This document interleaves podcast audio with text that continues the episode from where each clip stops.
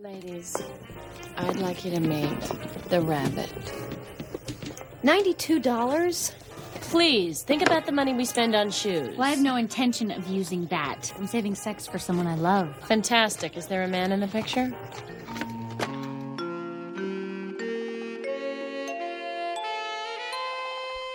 All right. All right, guys. Hi. Welcome back, everybody. Episode nine. We have, I don't know why I do a countdown to the end of the episodes. It's like counting down to like summer break or something. But we have, I think, three more episodes in this season. So this is kind of cool that we're at episode nine, the turtle and the hare. Thank God we're getting out of season one. Thank God. Thank God we're going to get into season two so soon. Um, we're getting through the trenches of season one. And we have another kind of typical season one episode on our hands tonight. Yes. I actually wanted to um, just kind of note that, you know, we're on another lockdown. Um, if you're listening to this, we're recording on Friday. And um, yeah, it's nice to be able to have a podcast to record. And I hope you guys can equally enjoy listening to it. Um, we are the Mirandas. Yeah, we're the Mirandas. I'm Sarah. I'm Gilly. One oh, we are the Mirandas. Yeah, we are the Mirandas. We, and we don't have a tagline because we don't we don't need one. Or we're gonna find our way when probably we get to season four or something. We need um, yeah. There's got to be some like really solid dry Miranda comment that has to be the tagline. I know. I know. I I, I just it will, think it will come. The writers have. The writers have not given us that yet in season one. Yeah. And this episode is a perfect example of them forgetting about Miranda. So I really yeah. cannot wait to get into this. And there's some good themes to talk about. Um, I you know I love to jump to the Manolo Blahnik rating already. Of course, we'll say that at the end. But I, I have my rating big on my screen right now, and so I'm very curious. I'll say mine first this time when we go. Anyway, okay. I think we need to talk about plot. Um, just a quick summary. Yes. Um, So, yeah. So this episode, the turtle and the hare, kind of a nice little pun. Um, it, throughout this episode, the question of settling in relationships comes up and just different settling that the girls kind of go through in this in this episode. Um, Big tells Carrie he never wants to get married again, and this leads her down once again an internal spiral of what she should do, which then leads to Stanford, her best friend, semi-proposing for semi-proposing to her. Um, and Carrie ends up telling Big she wants to be with someone who gets married, and he leaves her once again satisfied with an ambiguous non-answer. Uh, Samantha, after being ditched on a date, starts seeing a man named the Turtle, known for his money and bad breath. She decides to take him on as a fixer-upper, but ends up realizing that there's only so much you can do with someone who suffers from halitosis and a bad personality. Um, Miranda has no plotline whatsoever. Um, however, in this episode, she does introduce Carrie and Charlotte to the Rabbit, Um, which leads us to Charlotte's plot line, which is being after being introduced to the Rabbit, which is a life-changing vibrator. Charlotte becomes addicted and then requires an intervention. Um, Great recap, Sarah. For, first thoughts on this episode? Um, my first thoughts are, let me just open my door real quick so Wi-Fi can get through better. Sorry, guys. This is recording a, a podcast in a pandemic. Hopefully that Wi-Fi just wafts in there like wind. Yeah, just get I that mean, door open and I'm coming. The, the um, equivalent of me opening the door for better Wi-Fi is blowing on a V H S in the nineties and hoping that it works. That or like some Nintendo sixty-four game. Just get that dust out there. Just shake um, it a so little what bit. Are your, what are your initial thoughts of this episode after watching it? Initial thoughts. Um, I think that there's a lot to harvest from in this episode as far as, you know, because the question of like, should you settle is raised. And I think that is probably one of the most important questions to ask yourself if you're single or even in a relationship. Mm-hmm. And um, I'm excited to talk about that. That's a very positive spin on it. I literally wrote no laughs. I don't think it's good. Bad writing. My like after it. But I, I I like the like analytical approach, our or as we say, our Jane Goodall approach to this, which is really diving into like this the the the socio the sociological themes that this episode brings up, which is settling in a relationship. And this theme is brought up right off the back with this Brooke character. So yep. The episode starts off with Brooke, who is their kind of fabulous single friend in the city, who they describe her as every Saturday night is like senior prom. And I was like, so it sucks?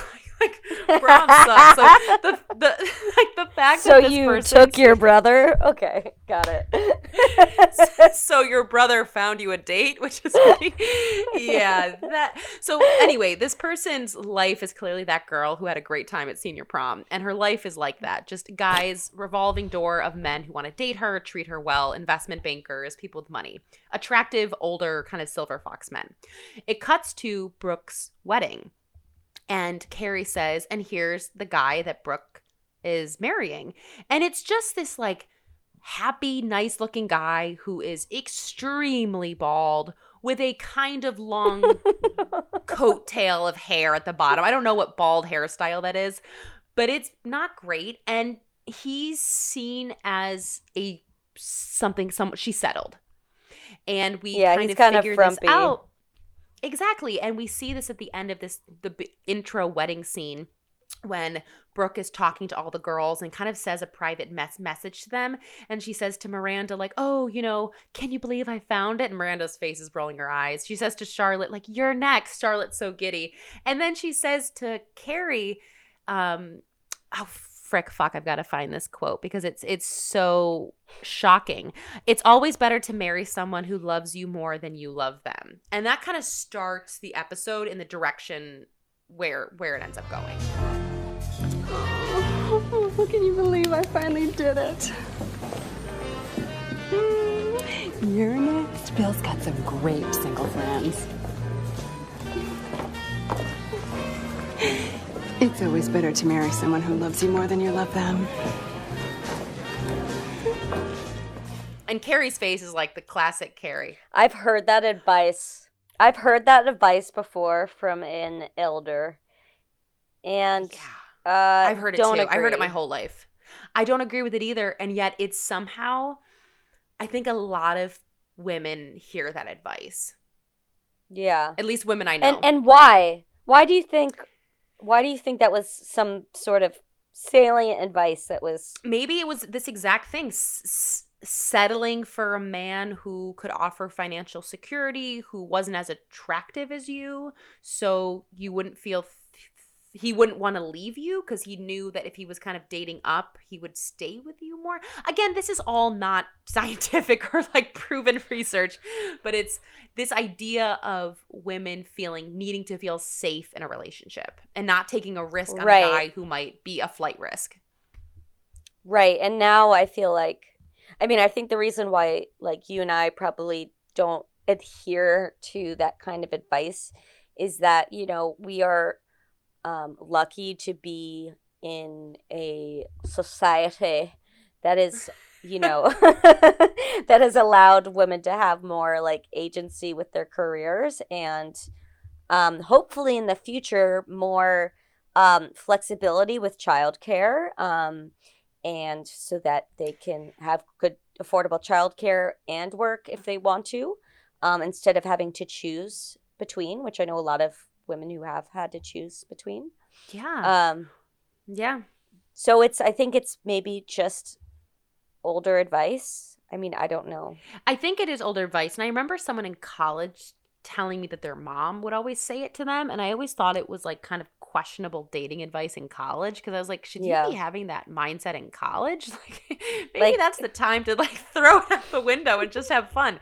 But also it's like, I, act- I'm, I don't know why that makes me laugh because it's like, that's like an M R S degree level advice, you know, like. Right. And I was like, we went to Michigan. Like, I think we should.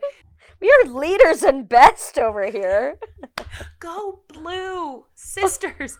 But, you know, so I've also heard the advice, and this is awful, and this stuck in my head for a long time, which is mm-hmm. the person who cares less has the power. That, okay, first of all, I need to it, think about that for a second. So just give me like two seconds. Okay. Mm. No. No. I mean, I, no. again, these in some way, these little freaking whatever sayings, of course, can like make sense in some degree, but they're not rational. And this kind of, you know, and Samantha actually says this when the girls are at their little food dining powwow. And she talks yeah. about games, right? And Miranda says, like, what are you in sixth grade? All of these are just games. Games people play right. to feel like they're they have some semblance of control, when relationships require a degree of letting go completely and being intensely vulnerable. And these right. both of these sayings of marrying somebody who that loves you more or caring less all give people some semblance of control and a pretty kind of scary choice to just love somebody right. and spend your life with them. Um, right. Yeah. I mean, I think it's important to note that we're speaking from more of like a Western American Cult- Caucasian well even culture, because I know in other cultures it's, you know, marriage is is very is viewed de- very differently culturally. And like, I don't know, did you We're watch Indian love match- marriages love marriage did I you did. watch Indian Matchmaker on- we don't I did I that's our other podcast. Our other pa- podcast is The White View of Indian Matchmaking. No, actually, I only saw a couple episodes. Um, I watched it right after Love on the Spectrum, and that show's just an amazing show, and Indian Matchmaking didn't match up. But I watched Indian Matchmaking right before Love on the Spectrum. And, like, simultaneously watching ninety day fiance. Like, I don't know what was going on around then, but... Dude, I started watching um that show where it's like they get married at the altar without seeing each other. Oh, Married at First Sight. I haven't watched that one yet. It's a rat. It's a dark hole. Anyway, we could go down that hole today, but I know what you mean about the Indian Matchmaking. We talk about these love marriages, right? Like, I love you, and that should come before any of the other choices that are put into play. Whereas marriage traditionally was not that way. It wasn't because people just felt this love and passion. It was a financial and strategic decision that families and communities had input. And right. it's changed drastically as choices have broadened and people's view of the institution of marriage has changed. Just so. Yeah. And also, like, you know, uh, bringing prosperity into the family and shadooby like yeah. that. So I don't know. I think it's important to kind of like at least mention. I mean, I, I, I don't have firsthand knowledge or experience with non like Western American kinds of relationships. Yes. Or, so yeah. I think that's good to mention because we are coming from a place of our own experiences, and we in a lot of ways are privileged that we are making financial we're we're able to make decisions in a relationship that are not motivated financial that are not really motivated financially. I said, you know, was yeah. like, not really. They're not, they're... Sarah, I was just about to say, like, I think not really solid, like, because I'm still kind of, it's like, for me, it's like I was like, Dakota Dakota pays more of the rent. Okay. I mean, I'm paying less rent as well. So I don't, uh, you know what? Okay, we could. We, you know what? I think we can get into this. I do want to go back a little bit to the plot part of this and see how yes. the episode is addressing this, because of course Carrie takes this advice that the friend gives, this girl Brooke. Yes, and immediately goes into self-analysis and is like, oh, I need to bring this up. To, you know, I kind of need to talk to marriage about, you know, to to Big, and she. We have another big whammy here, and Big says, I never plan on getting married again. And right. here we go for the Carrie Big spiral ambiguity of the episode. And so Carrie's actually, search, mm-hmm. yeah, what were you going to say? Yeah, so that's actually um, – well, actually, sorry. Let me switch gears. Um, my eyeballs are just – I have terrible eyesight, y'all, and so we I have both to, like, do. We have the thickest yeah. glasses on. I took a screen capture to put on our Instagram of us, and I'm like, I don't know. Please I don't, don't know. Don't. There's like eight eyes here right now. um, um, are you looking something up of the note you took? Well, yeah, I'm looking up a note that I took. Um, I wanted to ask, um, why do you think people who aren't in love get married? That's actually one of the questions that I think Carrie asks at brunch with the girls. No, she asked that to Big. Oh, sh- oh my God, I'm so glad you're here. She does right. ask that to Big. She does. People are always telling me things I don't want to hear. But this one crossed the line. Hey, did I wake you? Not at all. Question. Why do people get married if they're not in love? I don't know. Companionship, guild, political asylum. Well, why did you get married? She has that to Big, which is also one of those things where you're like, Carrie, what are you asking him for? What answer could he possibly provide that's going to give you some sense of like re- reassurance? Some okay, peace. The, yeah, if you were to ask me that, my I, I think for a sense of security, I think there are a lot of people, and this is not a judgment, that the thought of being alone is is unbelievably terrifying, and and that mm. fear of being alone, um, is overrides the decision about who they marry. And it's like, right. I will be with anybody if I just don't have to be alone. And I think there are a lot of people, and maybe I, we're we're a very different representation of like yeah. a thirty-year-old woman because we're we're not like itching to get married. Yeah. And I think there are women who it's a social thing. Their friends are getting married. Their parents want them to get married. Like, I've never once had my parents ever talk about, they've never put pressure on me to do that. And I think there yeah, are people no who face yeah. that. And you and like even Stanford goes through that in this episode. And the pressure that a family can put on with inheritance and money and right. acceptance. Um, right. So we're, we're – and I, I think Carrie says something in the episode, like maybe this is the wrong group to talk about this with. I think we might be the wrong people to talk about marriage with because we're not like – Because we're know. not married. Because get... we're not married. Have um, not been married. have not been married. Um, yeah. But – and that's a choice. No, I'm just kidding. Um, I – I. What, what do you think? Why do you think people choose to marry people they're not in love with? Well, I well, first off, I really liked how Big kind of like – he didn't really know either, which I kind of liked. He was kind mm-hmm. of like, hmm, I don't know. And I can't really remember you what his crazy name. Carrie and your crazy questions. I know. He's like stirring. He's making tomato sauce from scratch. And I'm just like, oh yeah. my God. She's just like staring directly at him like I know. With bated breath waiting for his response. No, no, no, no, no, no. That's not the, that's not the scene. The scene is she's calling him and he's in and, he, and oh, he's in bed. Right. I keep butchering this. I literally just watched this. But no, no. But do you know what, though? It's because all their conversations are the fucking the same. They're all the same. So obviously they're all blending into just one ambiguous conversation with her begging for some sort of like reassurance and him giving her some sort of riddle back for her to, yeah. Good night. Good night. I hung up the phone wondering, could I date a man who would never get married? Yeah. I so wish that like texting didn't exist because I love I mean that was essentially a text message, right? Like, yeah. you know, they're yeah. both in bed, like chilling, you know, maybe they're tired, they had a long day and like she's just yeah. like shooting him a call and just like posing a question and you know, I that I do love that what? This show doesn't involve texting. Yeah. Yeah, it is nice. And can you ima- can you imagine his response via text? It would. Can have... you imagine her as a texter?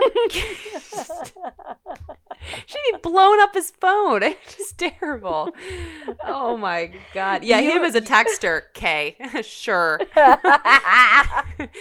Don't know. Yeah. Yes. Period. What? What is it? What does his lack of exclamation points mean? His punctuation is. It could be an entire episode on the lack of punctuation in a text that she could then have. Meanwhile, Sarah, uh, sorry, Carrie's sending all of her text messages with like the balloon effect or the laser effect. And he just gives her one word answers like, and then Kay. She's like pondering and then she's like brings her phone out to brunch and is having the girls analyze it and Miranda's like, I don't give a fuck about your stupid em- but emojis. I mean oh I feel like God. I mean I feel like if texting existed, sorry for in advance to all our listeners who identify with Carrie, because I'm about to roast her. But um, I was going to say, if, if texting was somehow involved in Carrie's dating life, she would be so much more insufferable. Yeah. She would just be constantly yeah. overanalyzing. Yeah, and like, or not responding, responding, not responding. Like, yeah, and and the person be like, I just want to know if you want to go to dinner, you know, and she's like, has to like rue it over. Or um, read receipts, can we imagine? Oh, like- she would, oh, she'd be a screenshotter. She would screenshot the shit out of anything anyone said and forward it Big, to the Big, what chat. Big would say. Yeah, she would just harass that. Miranda with screenshots from Big and her, her thread. Yeah, this isn't another timeline of the show. Um, okay, I know we tend to, we kind of go off track sometimes, but that's okay yes. because these are good things to talk about. We have, I wouldn't say, I usually say there's a lot to unpack here. I don't actually know if there's a lot to unpack because we talked about a huge theme that this episode brings up. But another big theme that's brought mm-hmm. up is sex toys, vibrators. Um, yes. Miranda is kind of, when they're at this, you know, the girl food powwow tr- tribunal, mm-hmm. Miranda says, like, I don't need a man. I have this amazing vibrator, the rabbit. And Charlotte's yes. like, no, like that's he a vibrator doesn't bring you flowers. Just silly Charlotte stuff. It doesn't write you letters, bring you flowers. A vibrator does not call you on your birthday. A vibrator doesn't send you flowers the next day. And you cannot take a vibrator home to meet your mother. The writers are like, bam, Charlotte, we're going to give you a sexually compromising situation, just like we've been doing. And they, they, she ends up trying out this vibrator and like loves it, loves it, loves it. Um, is well, it's starts not like, a vibrator; it's the rabbit, the rabbit. And I remember he, rem, I remember he, this was like a, a a thing, right? Like hearing about this vibrator on the show. And I remember I seeing it on the show, it looks so old-fashioned. Like vibrators yeah. now are very sleek. And it's like oh the gosh. Quip toothbrush of vibrators. Like that kind yeah. of sleek ergonom- ergonomic design. Whereas this looked like a giant pink battery penis with a rabbit on it. Right? It's kind it of look, strange. It looked like it came out of one of those like little like candy like gift dispensers that you put a quarter in. You twist the knob and this like weird thing and comes out. And it was nine, ninety dollars and Charlotte was like, look at its cute little face. Oh, God. Look. Oh, it's so cute. Oh, I thought it would be all scary and weird, but it isn't. It's it's pink for girls. And look, the little bunny has a little face, oh. like Peter Rabbit. Well, here's the thing. Here's yeah. the thing. First of all, okay, all right. So, to get personal, I did buy the a rabbit last year. Um, there was some sort of like post Christmas sale on this website. Got it for like forty bucks. Personally, don't love it, but that's my own baggage issues. But. Well, God, I made that seem like way heavier than it is. I'll talk to my therapist about that. I'll talk to my therapist. I mean, I wasn't that into it. But I will yeah. say, I will say that that model that they had in the show still exists. You can still wow. buy that model. And I almost did because it had so many good reviews. But the little weird balls and the it, it weirded me out a little bit. And so I didn't. And did it require it. batteries or did it have a charger? Anything that requires a battery now are like remote controls and like upscale. I don't I'm use a lot of things sure. that require batteries. Okay. Yeah. They, they charge now, these things. Yeah. It's a U S B or something. Hook it up to your laptop or something. Before but, we know it, they'll be solar powered. Stick your vibra- vibrator out in the sun for some juice. It gets even more charged when it's inside of you and you're outside together. Oh my God. A solar powered vibrator. That is a skit waiting to happen. It's like eco-friendly. Can you imagine if like solar powered vibrators single-handedly like saved like energy for like globe? Climate change hinges hinges upon vibrators now being solar powered. I mean, this is something we need to we need to investigate if there's any Um, climate change uh, scientists, engineers, I don't know who works on that. Sarah, I thought you were going I, I thought you were going to say we need to invest in this idea. Well, we could do that too. I'm looking to, to diversify my income. I'm an independent financial woman. Okay. Um, Are there any financiers listening to this podcast? Yeah, I think that solar-powered yeah. vibrators is the wave of the future. Just give us a shout out at the mirandas pod at gmail dot com. I'm half serious. Yeah. I mean, this is this is something I'm interested in. Um, okay.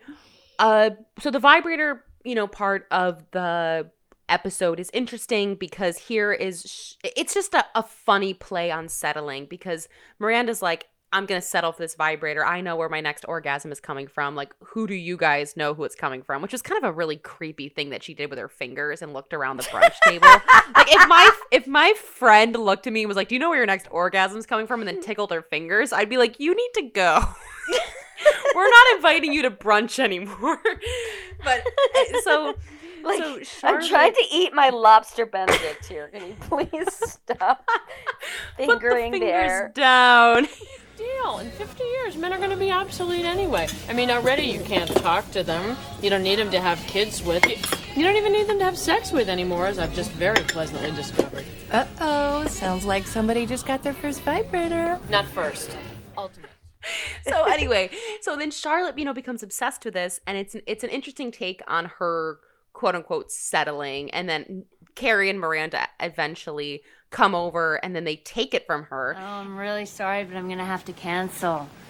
Yeah, I'm totally wiped out. Uh-huh. Wiped out. That was Charlotte speak for, I'm spending the night with my vibrator. But you guys have fun, though. There was only one thing to do. A rabbit intervention. And I don't know, from a hygienic point of view, what I didn't like about the writing was that Charlotte had it in her bed, and then Miranda haphazardly grabbed it and then put it in her own bag. Did that was this the is this the O C D in me that's like freaking out, or did that weird you out too? Well, no, here's here's the thing.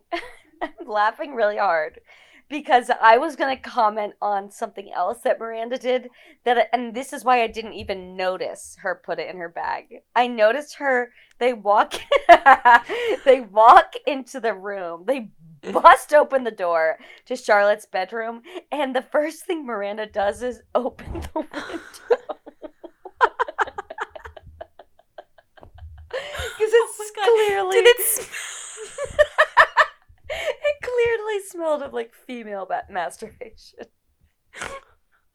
It was, like, body odor. Just all this. Wait, that is so amazing. I completely missed that. And so there are so many levels to this scene that are so oddly executed. Okay, wait. I'm going to rewatch it after this and just watch this. And so she goes in. Clearly, Charlotte is now hunkered down, obsessed with vibrator, is now ditching plans. The, her room smells bad. She hasn't showered. Like, she's an addict, like a complete addict. And I just love that Miranda then grabs it with her hand and then puts it in her purse. I don't know. There was a I ooh, I don't know. Wasn't realistic well, to me. Uh, the handling well, of not- personal items. It's not realistic because we are living in the age of pandemics. Like, that is true. I, you can't. I can't even oh. go into an H and M without a mask on. And you're handling someone's vibrator in, in their you bed. Are, you oh are my man God. handling this vibrator, thro- throwing it into your Michael Kors purse.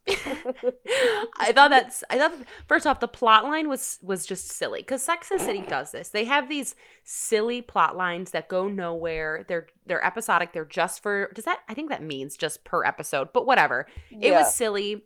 Also, Miranda, the only plot in this is just her being a big weirdo this whole episode, where that leather duster, she's wearing a leather duster and spiky hair and a red turtleneck. And what are they doing to her? She That's was terrible. In she's yeah. prime Miranda. Oh, this is classic bad fashion kind of lesbian Miranda. Like, they are painting her like such a man hater this season. But she kind of is in, in some ways. But she so desperately wants a man. That's why it's it's funny. Well, she's jaded, and that's why jaded, I identify yeah. with Miranda. I'm in a relationship, yes. but I'm still like a little jaded about my past single dating experience. You know? I'll always be a little bit jaded. I really will be. And I think like there's I, I hope that the friends that I have who are single, I've never wanted to seem like a couple person. Oh my God, me and too, dude. Dakota and oh I are, are both very like that, which I go so many places without Dakota. We I go hang yes. out with friends. Like I, I want to remain in some ways like this person who like single people. I I know yeah. that's not, maybe, maybe no, that sounds I get it. stupid I get to it. say it that way, but I think you know what I mean. And it's this. No, it's not. I get it. I yeah. I get I it as someone who's been, I get it as someone who's been the third, fifth, or even like seventh wheel multiple yeah. times. I get that, like not wanting to make someone feel like they're not part of a club or they can't, you know, do something. Yeah, yeah, exactly. Um, okay, on a whole other note, another fantastic theme that this episode talks about is the idea of a fixer-upper. Yes, so, great. Brooke in this episode clearly is dating a guy who she may deem as a fixer-upper. We don't know what – he might get a hair transplant at some point. This is not mentioned. Mm-hmm. It seems like she is – she has an idea for this guy. And Samantha ends up, you know, at this wedding they go to in the beginning, is asked out on a date by a nice guy who does look like an, an emaciated Gordon Ramsay. I don't know if you saw that. Um, what? Pl- for anyone watching this episode, please go to the scene in which Samantha – is on a date and he looks like a malnourished turtle. No, no, no, no. The guy she goes on a date with who ditches her, and that's why she ends up with Turtle. Oh, he looks yes, like a yes, malnourished yes. Gordon Ramsay, and these are things we like to call out celebrity lookalikes who are not attractive. Yeah. And I don't think Gordon yeah. Ramsay's that attractive, but this guy was certainly odd. Anyway, so Samantha's at this restaurant. This guy ditches her. She's leaving, and then the turtle. The turtle is this guy introduced at the wedding who is known for making great investments but has bad breath, a bad conversationalist, mm. but kind of probably a nice weirdo guy who just like – He seemed kind of old he, though, to be honest. He did. I don't, I don't know. Like I wish he was like more charming because I, I mean if you have – more charming. Yeah. Yeah, if you have bad breath and a bad personality – there's no hope. And you don't look great. There's, yeah. I, I know. And, I mean, but so, he's got money bags. So that's he, the thing. And, and men can fine. get away with so much. If you have a shit ton of money, you can be non-attractive, bad breath, and a bad dresser. And there are still women lining up to be with someone who has money. That's a whole other topic. But in this case, yeah. Samantha decides to take Turtle under her wing and dress him in – nice clothing, gets him a facial, gets him new glasses, and this they go to Helmut Lang. Get him they a go new to outfit. Helmut Lang, and you know to kind of skip ahead before we get into this the theme of it. You know, Samantha ends up ditching him because he still is talking about these bizarre things at dinner. He's not a sexy, suave guy, and she's like, "There's only so much. There's only so much you can physically dress on somebody." To yeah. make them presentable, it, it, whatever. So, what's your what are your opinion on fixer-upper guys? Is that a thing? Is that should that be a thing? Do we condone it? Do we look down on it? What is it?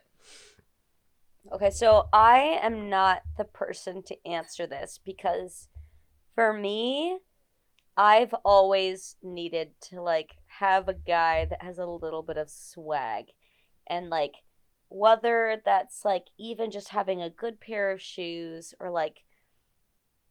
A great interest in music or something, you know, and like I am not, for me, it's like I need more commonalities with them, like because I do like style and fashion and stuff like that in order to relate, and I think I can't do a complete fixer-upper, at least to the level of the turtle in this episode, because that's that's like a full makeover, one hundred percent. And that that is, like, for me at that point, it's more superficial than it is, like, I don't know. I've never dated somebody where I feel like I want to give them a makeover. But I, this is where I'm like, the definition of fixer-upper is also kind of murky for me, because at the same time, like, I think that, like, yeah, like, my partner, who probably is going to listen to this episode, like, you know, like, me as well, like, needs needed to, like, grow up a little bit, and it took a while for us to, like, be able to live together and and reach that stage. And so maybe that's, like, a fixer-upper thing where it's, like, mm-hmm. I don't know. What? How do you define this? Like, what do you think? What do you think? So I'm thinking about it in the sense of this episode, and I have a, a really good friend who introduced us to a guy she was dating who was just not that attractive. I'm going to be honest, not that attractive, and wasn't that great of a dresser. But my God, did okay. this guy worship her, and was kind and yes. generous and thoughtful and sincere. Sincerity is such an important quality Love that it. I think a lot of men lack, but that's a whole other discussion. Uh, she said this to me, and she said, "Oh my God, you can you you can fix clothing, you can fix shoes, you can fix hairstyles. You can't fix somebody who's a liar. You can't fix somebody who's a cheater, and you can't fix somebody who is unkind." And like qualities that really sometimes attractive, well-dressed men with can get away with. And so her kind of, mm-hmm. she had dealt with really these cool guys with style and this who present very well, who then had these like internal characteristics that I do not think can be fixed. I do not think you, you mm-hmm. can fix like kind of these core yeah. things about somebody. But that really made me think about right. not judging people based on pictures, not judging people based on what they wear, because at the end of the day, right. I, I think there's a lot of men who, when they're with somebody, want to please them. And it's like, you know, Dakota, yeah. you wore a lot of plaid when we first started dating, and which is plaid is fine. Oh my God, but they he, all do. They all, they all do. A lot do. Of men do. And, and I'm sure they would say the same thing if there's some trend that women wore. But and I would kind of give him like little suggestions to be like, okay, what about this? What about this? And he's like, yeah, like if you like that. And to me, it's like, well, here's somebody who is kind, generous, thoughtful, attractive. And if I can give a little suggestion about what they wear and they're going to listen to it, it's not a fixer-upper, but it's like it, – because it's not a turtle in this sense by, by no means. So I'm thinking about other women who have done this, like my friend. And he did start wearing like nicer clothes. And then she kind of yeah. got the presentation along with the really good man. Um, yeah, I think in this yeah. in this case, and so when I think of fixer upper, it's not anything about like personality. It's not anything about mm-hmm. um core traits of that person that you need to fix, because I think that's a mm-hmm. that's like what Carrie does with Big. That's just never gonna work. Yeah, but I do think yeah. that little things about someone's um like style and appearance can yeah. be like changed. Maybe. I don't know. To fit. Just some, but, I, but maybe that's just a little uh, maintenance here and there. A little maintenance. Because I think um, it's kind of like why like gay men, some like gay men look so great all the time, because they have this like instinct of like caring about how they look. And I think some straight yeah. men just like don't always have that. Yeah. They and I'm don't. Not really sure what that's about, to be honest. What is that? Like, what is that? I grew up I grew up with a with a dad and a brother who took very good right, care of how right. they looked. Like my, right, my dad is right. the most impeccably dressed man I know. And right, that man, right. like even when he wakes up in the morning, I feel like he has like a blazer on over his like surgeon scrubs. And he right. always like anytime my family would go out, it looks like we're going out to like the finest restaurant. And my brother is really well kept. So I was I'm right, used to right, men right. like caring about it, but there are some straight men who so just many. do not care. And you, and the reason why I don't understand is because, okay, so my partner, he's in tech, but specifically like in engineering, so he like knows a lot of those type of people, and those are like definitely in the category of fixer-upper, and but also like really like lovely, kind engineer yes. people. And just from like some stories he's told me, and like people, like friends of his who I've met, like, you know what it is? I think it's like a really like lack of confidence, like really low self-esteem or something. I'm not really sure, but where it's where, or maybe they, they think it's like too superficial, materialistic to put in that self-care, whereas there is, yeah, sure, to some extent, I think you can get over the top, which is why I was never really attracted to, like, guys in Williamsburg, because I always thought that they were, like, a little bit too into their looks and, like, oh, into yeah, their, that's like, not attractive to me. Their haircut and their, like, lumberjack shoes that cost, like, three hundred bucks, and, like, it was if just... If you're, like, like, purposely repositioning your be- beanie, I'm just not interested. Yeah, exactly. Like, yeah. That beanie better be keeping your fucking head warm. It should not be on the top of your head like a yarmulke. I don't care. That beanie should be pulled down. Like, pull it I down. Like, pull it down.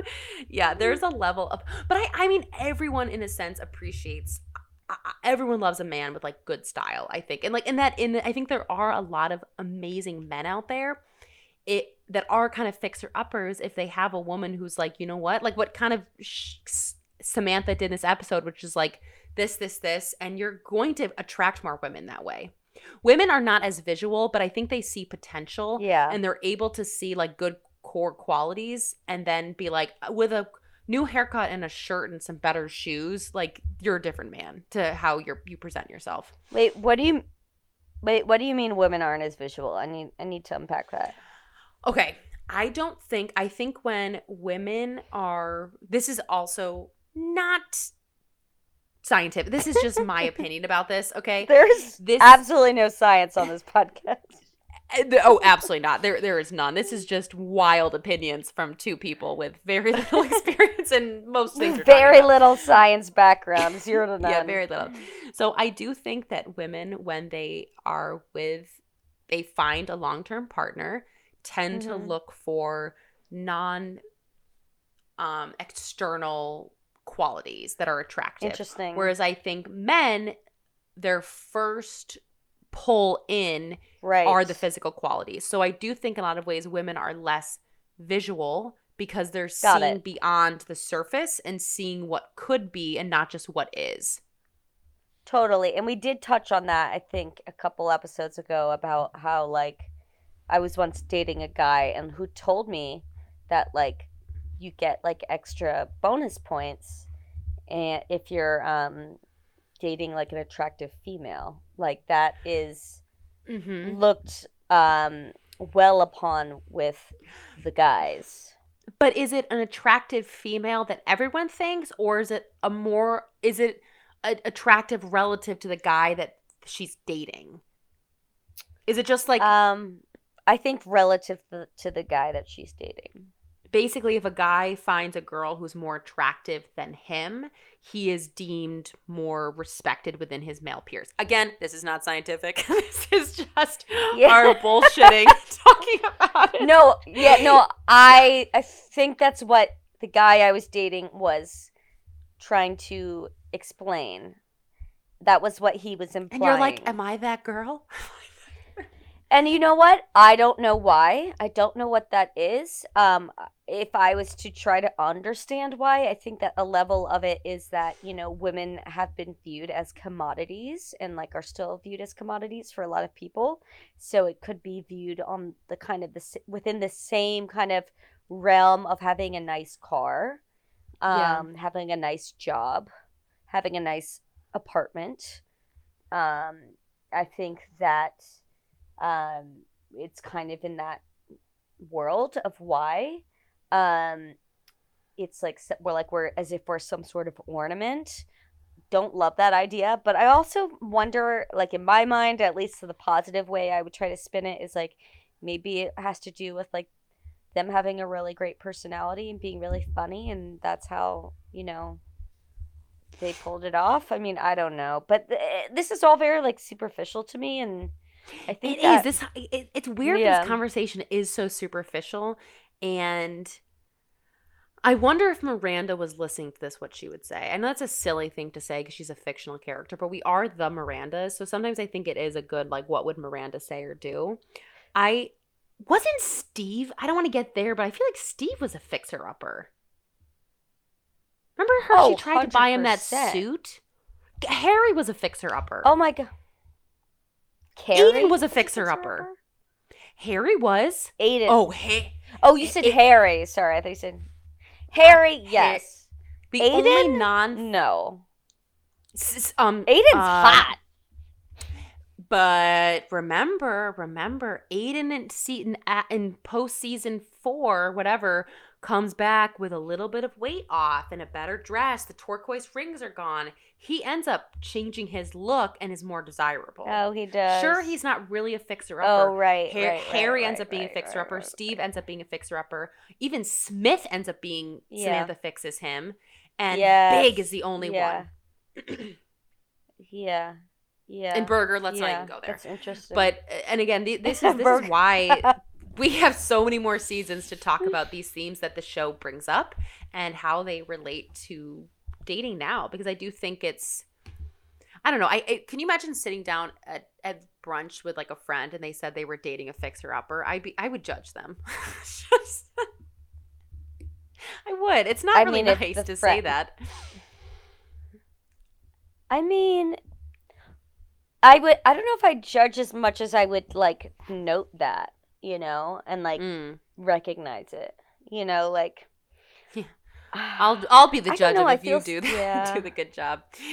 Um, yeah. No, but. I th- I think that like, well, okay. So this is what I was going to say is that I think okay, you at the beginning we were talking about how like women like are less quote unquote visual, but like I know a mother freaking handful of women who are like very shallow and are like they can't even a six pack is like not acceptable. Like they want like an eight, ten pack.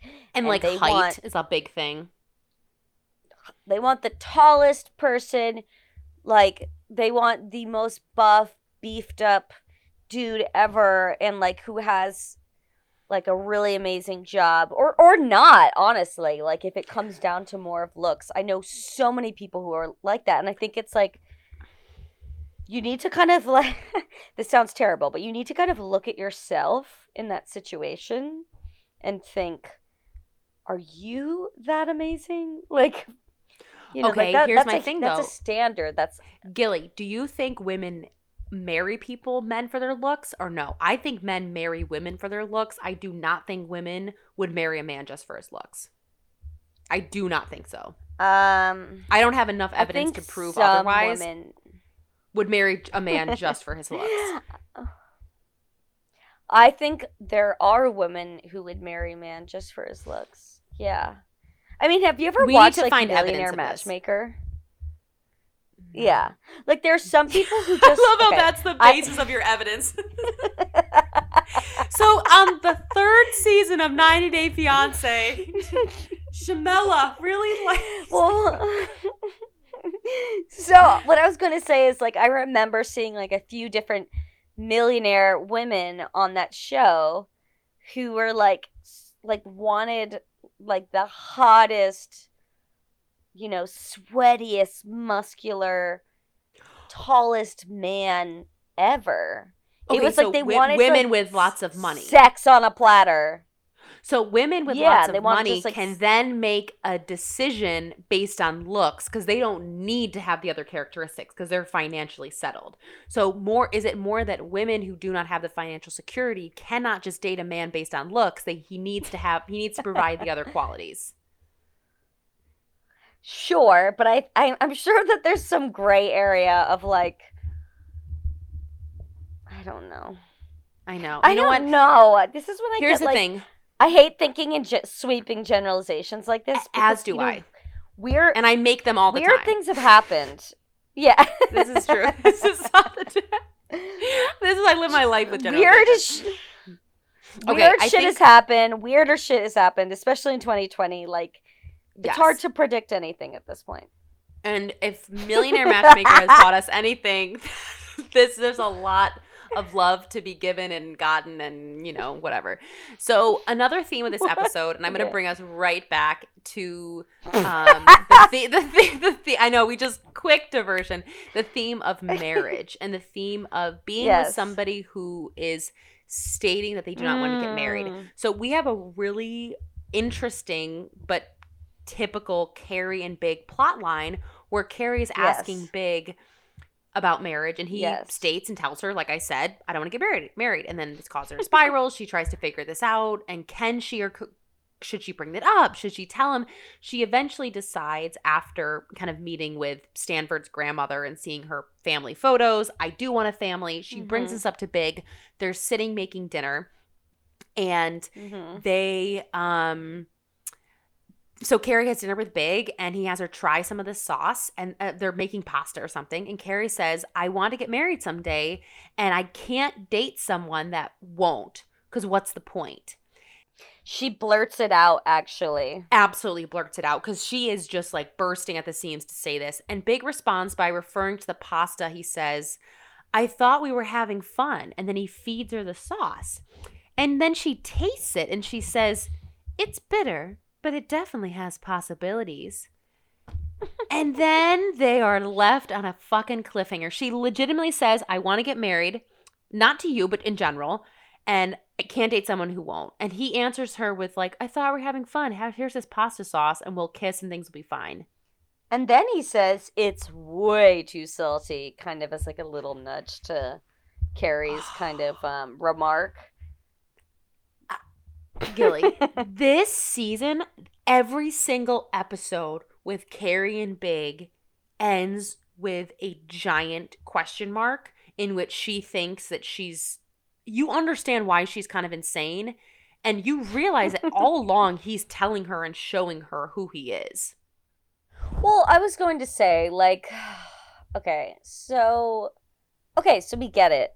They don't communicate well, but, like – I kind of think that this is like the most accurate part of Sex and the City is like, I have been, I've just think about past experiences of dating and how willful I've been about wanting it to work with this particular guy. Mm-hmm. And that is what I see with Carrie and Big. And in my personal experience, like letting go and just not trying to change somebody or like trying to like constantly have these obstacles of I'm just like asking questions and like overanalyzing with. It's just not worth it, in my opinion. But I think that's a good point that you see the humanity in her, that she really wants it to work and she wants to yeah. see the possibility. It is funny how at the end, the last thing is like somehow Carrie starts talking about having some Zen teacher. She's like, and my Zen te- my Zen teacher also said, true happiness is living in the moment and not worrying about the future. And I was like, there's no fucking way you have a Zen teacher. And if you do, that teacher does a terrible job at keeping you Zen and not worrying about the future. Also, what is a Zen teacher? Is that, did you go to some yoga class? Yeah. What is the Zen teacher? But it, he, it, the episode ends with her not saying she's not going to worry about the future. And yet every episode prior has her worrying about the future. And yeah. Okay, I, I do want to ask you a question. If you had a deal okay. breaker, this brings up deal breakers, and you really, let's say you yes. really wanted to get married. Not to this particular person that you're dating mm-hmm. yet. You don't know. But you mm-hmm. knew you want to get married one day, and the guy says, I do not want to get married. What do you do? Um. Okay, so here's the dealio. I am also kind of in that boat of not being sure if I want to get married, not being sure if I want to have kids. And then part of me is like, well, maybe I do want to have kids, but maybe I don't want to get married. Maybe I want to get married, but maybe I don't want to have kids. Maybe I want to do both. Maybe I want to do neither. I'm very, like, kind of all over the place and indecisive with that. I have been for a while, and um, I mean, I'm the same. I, yeah, yeah. So right now, it's like, for me, it's not a deal breaker. However, if I was Carrie, well, the thing is, Carrie, like, also is, like, not ready to get married. She didn't even want to marry Aiden, you know, like. She's I think I think it's I think it sucks to hear someone have like a firm opinion on something that you don't have a firm opinion on and are keeping open, which I think is the scenario with her and Big, is that I think she's keeping an open mind to it, and it kind of, how do you work with someone who has like who's closed-minded to it, let alone mm. has already been married?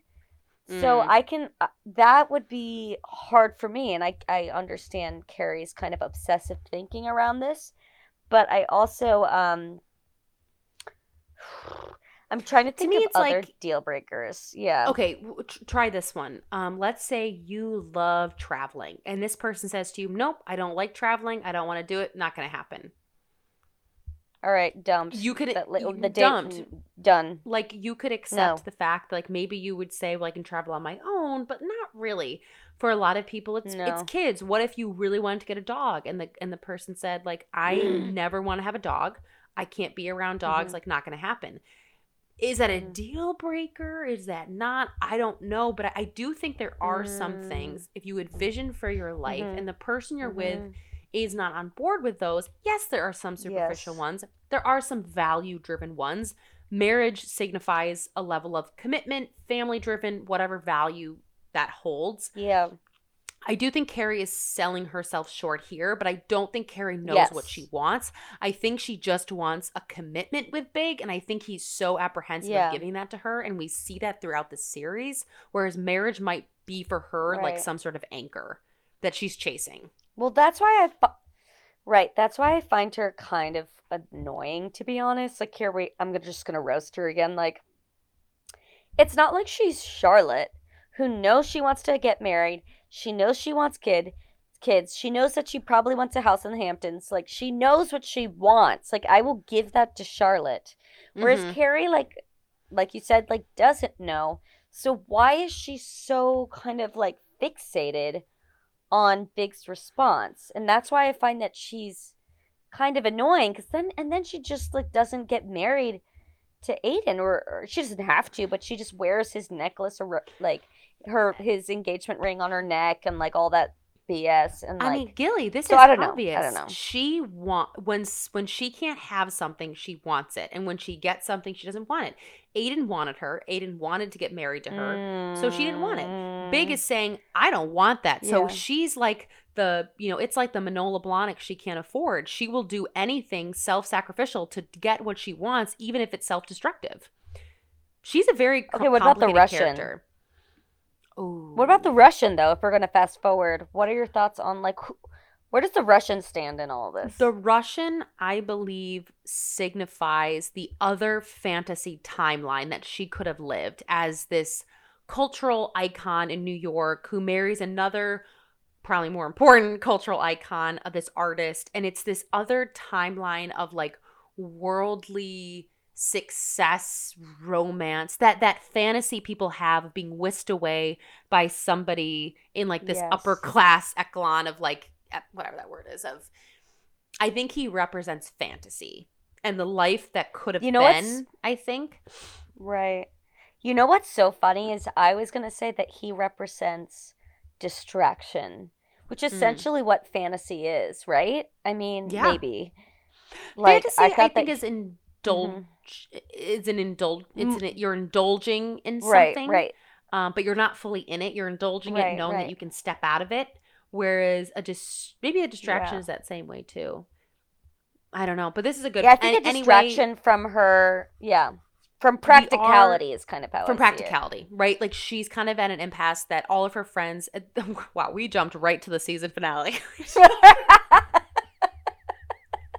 Sorry, the series finale. We're ending here. We're ending here. But no, we know we, there are a few things we need to go over, though. Um, we do have a All bunch right. of little things that we need to go over in this episode. And I think we're going to go bing, bang, boom, get them done. Um, we have some great Mar- Miranda sarcasm.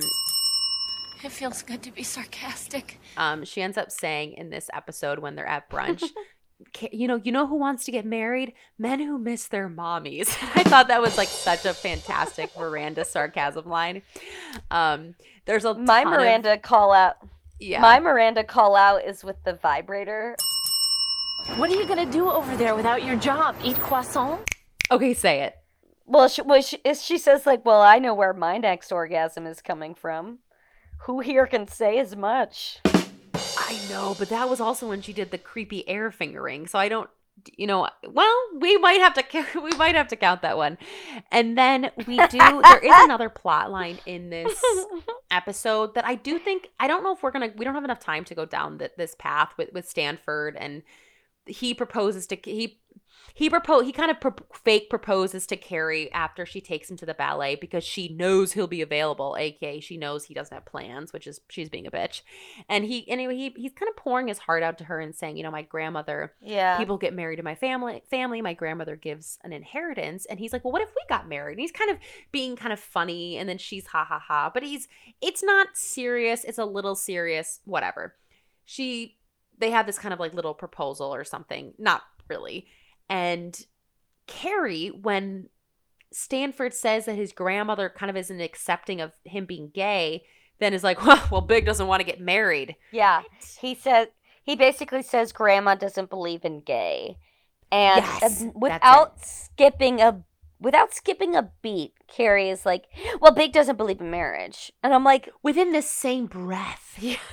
Yeah. I was like, uh, can we get back to Stanford? Out. Yeah. He's pouring his heart out of this like beloved family member who doesn't accept or believe in his sexuality, and you turn it to your boyfriend of probably less than a year, doesn't believe in getting your, married. Your fuckboy of like one month. Oh, that was so Carrie Tracker. It was it was it was bad. I don't need professional help. I've got you guys. Yeah, for about another ten minutes. And she does this. We haven't mentioned Stanford a bit, even though he showed up in the first episode. He is a recurring great character. Carrie is awful to Stanford. Oh my God. He's... She treats him like the classic, this like stereotypical straight woman with a gay best friend who she just like annihilates and treats like shit a lot of the time. And he's just like an accessory to like, list, like it's just like a soundboard for her. And like there are so many instances in which Stanford is, like, pouring his heart out because he's clearly, like, very insecure. Maybe he's not the hottest gay man there is in New York City and, like, has his own dating troubles. And, like, Carrie just does not even really entertain the thought of... No. She oh, pities like, him, she infantilizes yeah. him, and she does treat him like an accessory. And I think at one point she does say, and a girl's best friend, you know, a girl's best accessory, her gay friend. And I'm like, oh, God, that's so dated and bad. So yeah. bad. Yeah. Because in this episode, he's, he, he um, I'm going to just mention this one thing because yeah. I made it like a funny thing, is that we have another one of those like ancient scroll tablets that comes up when Stanford places a personal ad and calls himself an Ed Harris type. And the one person responds and shows up and sees him and is like, sorry, this isn't going to happen. And I just thought it was like so, so fantastic. They had another freaking ad that they, they put well, in. It was fantastic because the guy looked exactly like him. I know, I know. It. It's so bad. Um, he's like, okay, he's so... like, even guys who are like me aren't interested in me. Yeah, he also has, he's like, puberty is a phase. fifteen years of rejection is a lifestyle. So good. Um, it, like, so good. Um, some some fashion that I do want to call out. Um, oh my God, she's fashion roadkill. Um, I loved mm-hmm. Sam's date outfit in which she's rejected. She has a beautiful blue skirt and a top. Yes. She looks great. There was lots of bad hair in this episode, yeah. particularly from Miranda. Um, yes. And I think I liked Charlotte's musty sex silk P J set. I thought it was really pretty. Now I'm like disturbed by it. I was gonna say it's like this slate dusty blue silk yeah. P J set. And I did like Carrie's like tube dress that had this like one yes. strap that was like asymmetrical. If I wore that, I would look like a lunch bag. Like I would I know. Or I just trying to be like a Halloween costume, yeah. Um, but yeah, that was, I thought that was great fashion. Um, I didn't have any Samantha zingers, like any strong no. zingers, you know?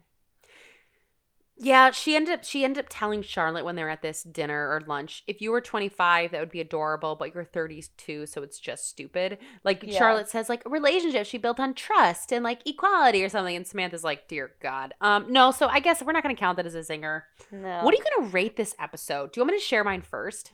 Yes, share it first, please. I had a religious experience at Manolo Blahnik. I'm giving this a solid two point oh. Whoa! Um, I know. I'm going to give it a two point seven five because I think we had some good conversation that came out of this themes in this mm. episode. Um, it was thought-provoking. It was thought-provoking. I do want to say I had one the there was one time where I burst out laughing this episode, and it was when it's when Carrie and Miranda bust through um, Charlotte's apartment because she's with her rabbit, and Carrie goes, "You put the rabbit behind a stuffed rabbit." Oh, Charlotte, you hid the rabbit behind a stuffed rabbit? That is so you. You guys have a lot of nerve coming in here. You're the one who made me gay. Like, that's so Charlotte. Wait, that, that whole scene. Okay, if you're going to watch this episode, an, an, an amazing scene worth watching is just when Carrie and Miranda um, have the intervention with Charlotte with what Gilly said about opening the windows because of the stench and the manhandling of an unhygienic per- vibrator being put in a purse. And yeah, I do think that scene was really funny. Um, see, this is the problem is that if you give yours and I want to change mine, I'm going to stick with a two point oh. I, I stick with the two. Yeah, I'm going to stick with a two. Um, so next week we have a great episode. We have, um, what is the one is this called? It's episode ten. Next week is the baby shower one. Oh, I love this episode. I love this episode. Lainey's baby shower. Yeah. And I'm going to preemptively great. give it a four. It's Wow. I'm not. Are we allowed um, to do that? But I will give a hint and say um, thanks for listening, Shayla's. So that will be a little hint into next week's episode. All right. I'm Sarah. All right, guys. No, you have to say you're Gilly. Gilly. And we're the Mirandas. We'll see you next week. All right. We'll see you next week, guys. All right. Bye. Bye.